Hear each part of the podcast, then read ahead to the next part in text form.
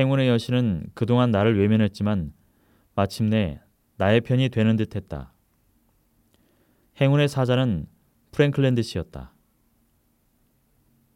붉은 얼굴과 잿빛 구렛나룻을 가진 그가 정없는 밖에 서 있었다.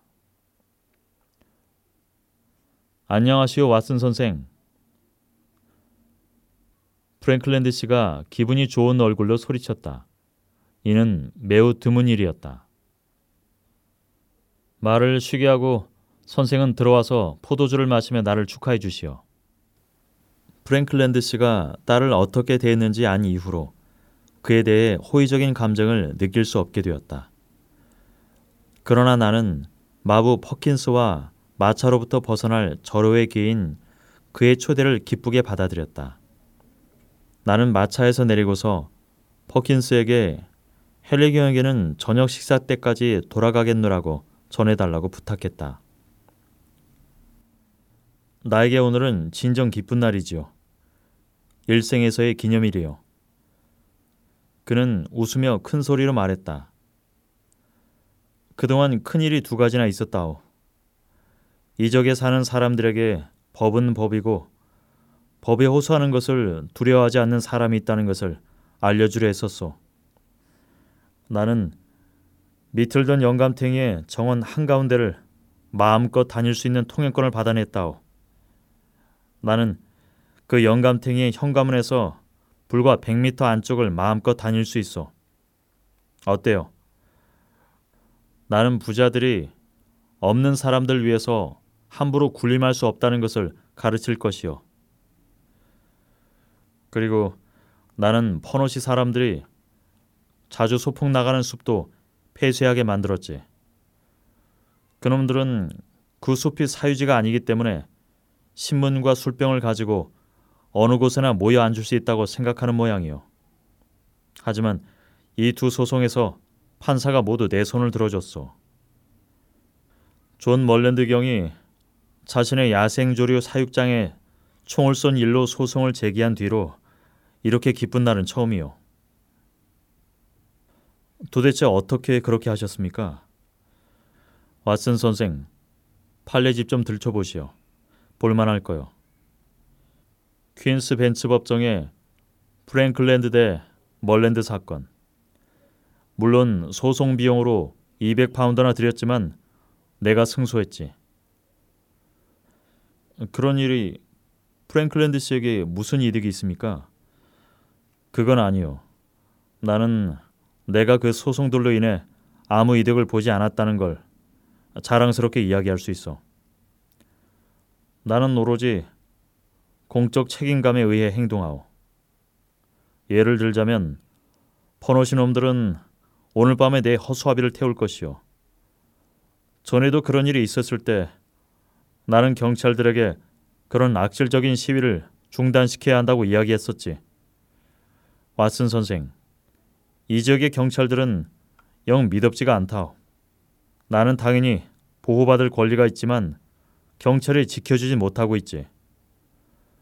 프랭클랜드 대 레지나 소송권은 시민들에게 오늘날의 경찰이 갖고 있는 문제에 대해 알려줄 거요. 전에 경찰관에게 나를 이렇게 대접한 것에 대해 후회할 날이 오리라고 경고한 적이 있는데 그 말이 지금 벌써 그대로 이루어지고 있다오. 어떻게 말입니까? 나는 물었다. 노인은 교활한 표정을 지었다. 난 그자들이 갖고 싶어 하는 정보를 갖고 있지.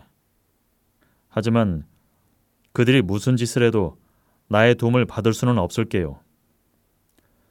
사실 나는 마음속으로 영감에게서 벗어날 수 있는 기회를 찾았지만 지금은 그 이야기가 더 듣고 싶어졌다. 나는 이 영감이 무슨 일이든 상대의 의사와는 반대로 행동한다는 것을 알고 있었다. 강한 관심을 보일수록 입을 굳게 담을 것이다. 무슨 사유지 침범 사건이겠죠? 내가 무관심한 척 시큰둥하게 대꾸하였다. 하하, 이 친구 보게나. 이건 그것보다 훨씬 중대한 문제라오. 황무지의 숨은 탈옥수를 기억하오. 나는 깜짝 놀랐다. 설마 그자가 어디 숨었는지 알고 계신다는 건가요? 나는 말했다. 그자가 어디에 있는지 정확히 모르오. 하지만 경찰이 그놈을 잡게 도울 수는 있지. 그자가 먹을 것을 어떻게 얻는지만 알 수 있다면 그자를 확실히 잡을 수 있다는 생각이 들지 않소? 프랭클랜드 씨는 위험할 정도로 상당히 많은 걸 알고 있었다. 그렇군요. 그자가 황무지 어딘가에 숨어 있다는 것을 어떻게 하셨습니까? 심부름꾼이 음식을 가져다 주는 장면을 나의 이 두 눈으로 똑똑히 봤거든. 베리모어를 생각하니 가슴이 철렁 내려앉았다. 이 심술궂은 참견쟁이 영감에게 들키다니 이건 그냥 넘어갈 일이 아니었다. 하지만 영감이 다음에 내뱉은 말 덕분에 나의 마음은 가벼워졌다. 음식을 가져다 주는 자가 꼬마라는 걸 안다면 박사는 아마 깜짝 놀랄 것이요. 난 지붕에 설치한 망원경을 통해 그 아이를 매일 지켜보고 있어. 그 아이는 매일 같은 시간에 같은 길을 지나가는데 그렇게 음식을 받아먹는 사람이 탈옥수가 아니라면 누구란 말이오. 나는 속으로 안도했고 아무런 호기심도 느끼지 못하는 것처럼 보이도록 노력했다. 아이라니? 베리모어가 황무지에 숨어 있는 자에게 필요한 물건을 가져다 주는 자가 아이라고 하였다. 프랭클랜드는 그게 탈옥수라고 생각하고 있으니 잘못 짚은 셈이었다. 하지만 프랭클랜드 영감의 정보를 얻을 수만 있다면 나는 오랜 시간을 들여 힘들게 돌 오두막을 뒤지고 다니는 일을 하지 않아도 될 듯하다. 하지만 내가 할 수 있는 가장 효과적인 행동은 불신과 무관심일 뿐이다. 제가 생각하기엔 그저 아버지에게 저녁밥을 가져다 주는 황무지의 양치기 소년일 것 같은데요. 반대하는 기색을 조금 내비치자 늙은 독재자는 불같이 화를 내었다. 그는 저기에 찬 눈으로 나를 바라보았다. 잿빛 구렛나룻이 환한 고양이의 수염과 같이 곤두섰다. 이런 이보시오. 그는 넓게 펼쳐진 황무지를 손으로 가리키며 말했다. 저 너머에 있는 블랙 바위산이 보이지 않소? 가시덤불이 자라고 있는 저 너머의 낮은 언덕이 보이지 않소? 그곳은 황무지에서 가장 바위가 많은 지역이요. 그런 곳이 양치기가 양을 칠 곳이란 말이요? 박사, 당신의 의견은 매우 우스꽝스러운 것이었소. 나는 짐짓 온순해져서 내 생각이 어리석었다고 대답했다. 나의 항복에 기분이 좋아진 영감은 더욱이 자신감에 차서 나에게 이야기를 이어나갔다. 박사, 내가 충분한 근거를 가지고 하는 소리라는 걸 이제 알겠소? 나는 그 아이가 짐을 들고서 왔다가 갔다가 하는 것을 보았어. 그 아이는 매일 어떤 날은 하루에 두 번씩 잠깐 왓슨 박사 내 눈이 잘못된 것인가? 아니면 지금 비탈에서 움직이는 뭔가가 있는 것 같군. 그곳은 수 킬로미터 떨어진 곳이었지만 나는 흐린 녹색과 회색이 섞인 작은 어두운 점 하나가 움직이는 것을 또렷이 볼 수 있었다. 자, 박사, 어서 가봅시다. 프랭클랜드 영감은 계단을 급히 오르면서 소리쳤다. 직접 눈으로 보시고 판단해 보시구려. 망원경은 평평한 지붕 위에 삼각대 위에 어마어마한 모습으로 놓여 있었다. 프랭클랜드 영감은 망원경에 눈을 붙이고서 만족스러움이 느껴지는 탄성을 질렀다. 어서 박사, 어서 그 아이가 언덕을 지나가기 전에 말이오. 분명하게도 그 작은 아이는 어깨에 작은 짐꾸러미를 지고 언덕을 천천히 힘겹게 오르고 있었다. 그 아이가 산마루에 올랐을 때 나는 차가운 푸른 하늘 아래로 투박하고 남루한 아이의 옷을 확인할 수 있었다. 그 아이는 쫓기는 것을 두려워하는 듯한 모습으로 은밀하게 슬며시 주변을 살폈다. 그러고서 그 아이는 언덕 너머로 사라졌다. 보시오. 내 말이 맞지 않소? 확실히 그렇군요. 저 아이는 비밀스러운 심부름을 하고 있는 것 같군요.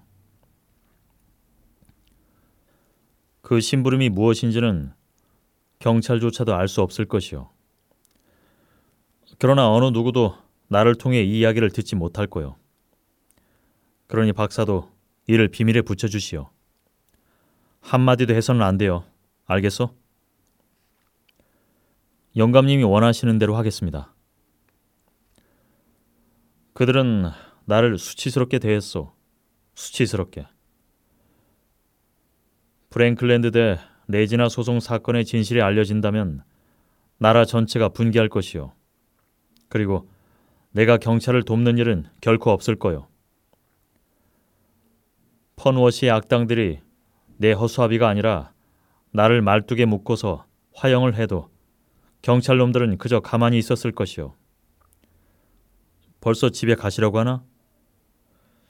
이 위대한 일을 기념하여 나와 함께 포도주나 한잔 하고 가시오.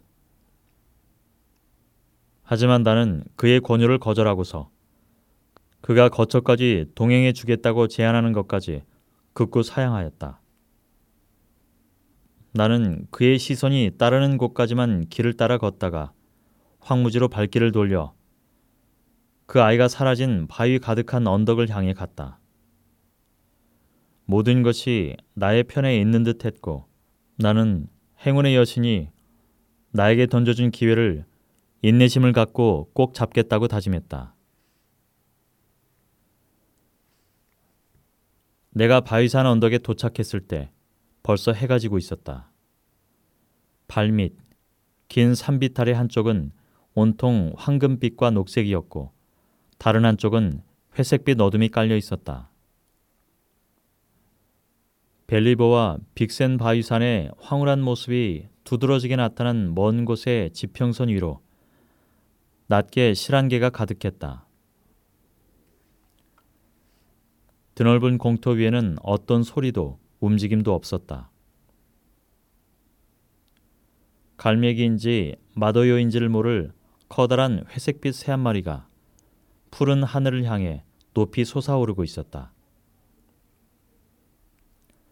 거대한 창공과 이 황무지 사이에 존재하는 것은 나와 그 새뿐인 것 같았다. 황량한 풍경과 적막함, 그리고 내가 맡은 임무의 수수께끼와 긴박함으로 인해서 내 가슴은 오싹한 기분이 들었다. 소년의 자취는 어디서도 찾을 길이 없었다.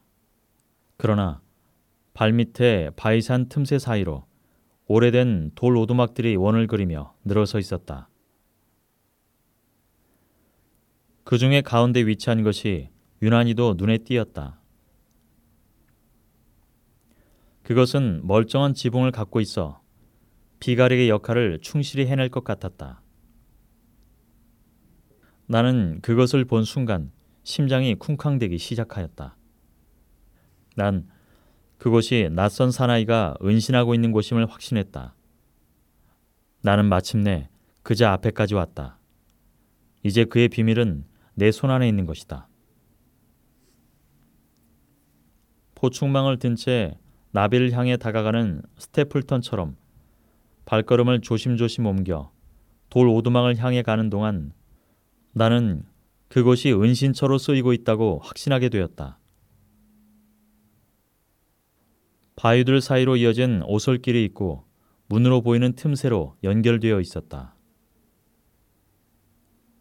그 사나이는 저 안에 숨어 있거나 황무지에 나가 있을 것이다. 긴장감으로 인해 온몸의 신경이 곤두섰다. 나는 담배를 멀리 던지고 권총을 단단히 쥐고서 재빨리 입구로 다가가 안을 들여다보았다. 집 안에는 아무도 없었다. 하지만 안에 남겨진 흔적들을 보자니 내가 제대로 찾아온 것이 분명하다. 신석기인의 잠자리였을 널따란 돌바닥에 담요가 돌돌 말려 있었고 한쪽에는 쇠살대와 간단한 요리 도구가 있고 제가 수북했다. 양동이에 물이 반쯤 채워져 있는 것으로 볼 때 누군가가 이곳에 머물러 있음이 분명해 보였다. 빈 깡통들의 개수를 보아니 이곳에 사나이가 머물기 시작한 지 오래된 것 같았다. 돌 오두막의 틈새 사이로 들어오는 빛에 내 눈이 익숙해진 후 방 안쪽에 도수가 높은 술 반병과 금속잔 한 개가 놓여 있는 것을 확인하였다. 오두막 한가운데는 식탁 역할을 하는 넓적한 돌 하나가 놓여 있었고 그 위로 작은 짐꾸러미 하나가 있었다. 그것은 아까 망원경을 통해서 본 소년이 지고 있었던 것이 분명했다. 짐꾸러미 안에는 빵 한 덩이, 소 혓바닥 통조림, 복숭아 통조림 두 개가 들어 있었다. 나는 짐꾸러미 안을 확인한 뒤 제자리에 내려놓다가 그 밑에 놓인 쪽지 한 장을 발견하였다. 나는 두근거리는 마음으로 쪽지를 집었다. 그 위에는 연필로 흘려서 쓴 다음과 같은 문장이 있었다. 왓슨 박사, 쿰 트레이시로 감. 나는 쪽지를 든 채로 이 짧은 문장의 의미를 유추해 보려 잠시 그 자리에 있었다. 이 수수께끼 같은 사나이가 쫓고 있는 것은 헬리경이 아닌 바로 나였던 것이다. 그리고 그 사나이는 직접 나를 추격하는 것이 아니라 어린 소년을 대리인으로 세워서 나를 쫓게 하였고 이 쪽지는 분명 그 아이가 쓴 보고서인 것이다. 내가 이 황무지에 온 후로 지금까지 나의 모든 행동이 이런 식으로 감시당했던 것이다. 나는 항상 보이지는 않으나 미세한 거미줄 같은 것이 우리 주위를 감싸고 있다는 생각이 들기는 했다. 그러나 마지막 순간에서야 빠져나올 수 없는 함정에 걸려들었음을 깨닫게 된 셈이었다. 나는 보고서가 더 있을지도 모른다는 생각에 집안을 뒤져보았다. 그러나 쪽지 같은 것은 보이지 않았다. 이런 곳에 기거하는 사나이의 정체나 의도를 파악할 수 있을 법한 어떠한 것도 찾지 못하였다. 다만 그가 스파르타식 생활 습관을 지니고 있으며 편안한 삶에 큰 관심이 없음을 확인할 수 있었다. 지붕 사이로 틈새가 벌어져 있었다. 유난히도 많은 비가 내리는 시기에 이런 곳에서 불편함을 감수하면서까지 그가 하려고 하는 일은 무엇일까? 내게 아기를 가진 자일까? 아니면 나를 보호하려는 것일까? 나는 그 사실을 확인하기 전까지 이곳에서 떠나지 않기로 하였다. 태양이 지평선 너머로 자취를 감추고 서쪽 하늘은 붉은 황금빛으로 가득 차 있었다. 멀리 그린펜 늪의 웅덩이에는 붉은 노을빛이 드리워져 있었다. 베스커빌 저택에 두 개의 탑이 보이고 그 뒤로 그린펜 마을에서 아스라의 연기가 피어올랐다. 그 사이로 조그만 산을 앞에 두고 스테플턴 가가 위치해 있었다. 황금 빛이 도는 저녁 햇살 아래 모든 것은 아름다웠고 평화롭게 보였지만 그것을 바라보는 나는 그 자연의 평화를 함께 누릴 수 없었다. 곧 그 사나이와 맞닥뜨리게 될 것이라는 두려움 때문이었다. 나는 긴장했지만 뚜렷한 목적의식을 갖고 집 모퉁이에 앉아서 이 돌 오두막의 주인이 돌아오기를 끈질기게 기다렸다. 마침내 그 사나이가 돌아오는 발걸음 소리가 들렸다. 돌에 구두굽이 부딪히는 소리가 났다. 발소리는 한 걸음, 한 걸음 점점 가까워지고 있었다. 나는 입구 쪽 벽에 바짝 붙어서 주머니 안에 권총의 공이치기를 잡아당겼다. 그자의 모습을 보기 전까지는 내 모습을 드러내지 않으리라 다짐했다. 그가 걸음을 멈춘 것인지 거침없이 다가오던 발걸음 소리가 멈췄다. 그리고 한참 뒤 다시 발걸음 소리가 들리기 시작했다. 그리고 돌 오두막 입구에 그자의 긴 그림자가 드리웠다. 친애하는 왓슨, 그린펜의 밤은 정말 근사하군. 익숙한 목소리가 들렸다. 거기보다 바깥이 더 좋을 것 같군. 어서 나오게.